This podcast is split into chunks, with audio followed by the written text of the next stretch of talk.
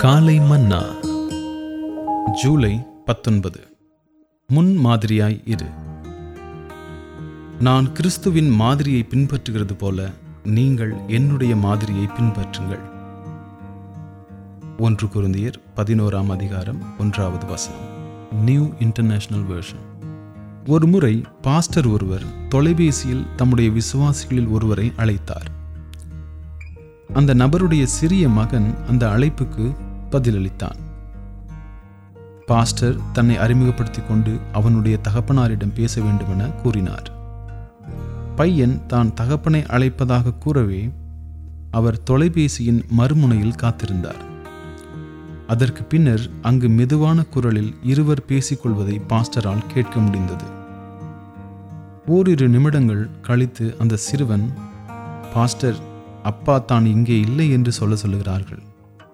என்று தொலைபேசியில் பதிலளித்தான். நம்முடைய பிள்ளைகள் நேர்மையும் உண்மையும் உள்ளவர்களாக இருக்க வேண்டும் என்று நாம் அவர்களிடம் கூறுகிறோம். அவர்கள் பொய் பேசும்போது நாம் அவர்களை தண்டிக்கிறோம்.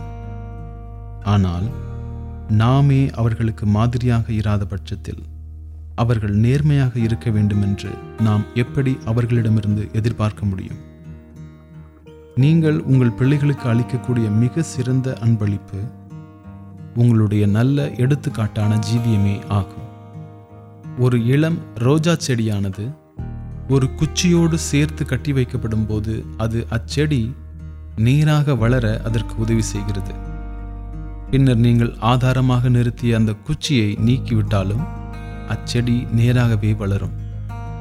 ஆனால் நேராக நிற்கும் ஒரு குச்சியோடு ஆரம்பத்திலேயே இளஞ்செடி சேர்த்து கட்டி வைக்கப்படாவிடில்.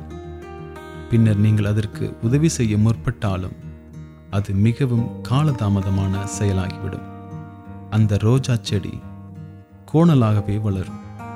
பிள்ளையானவன் நடக்க வேண்டிய வழியிலே அவனை நடத்து.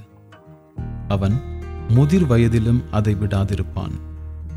நீதிமொழிகள் இருபத்தி இரண்டாம் அதிகாரம் ஆறாவது வசனம். கர்த்தருடைய பரிசுத்த நாமத்திற்கு ஸ்தோத்திரம். காலை மன்னா.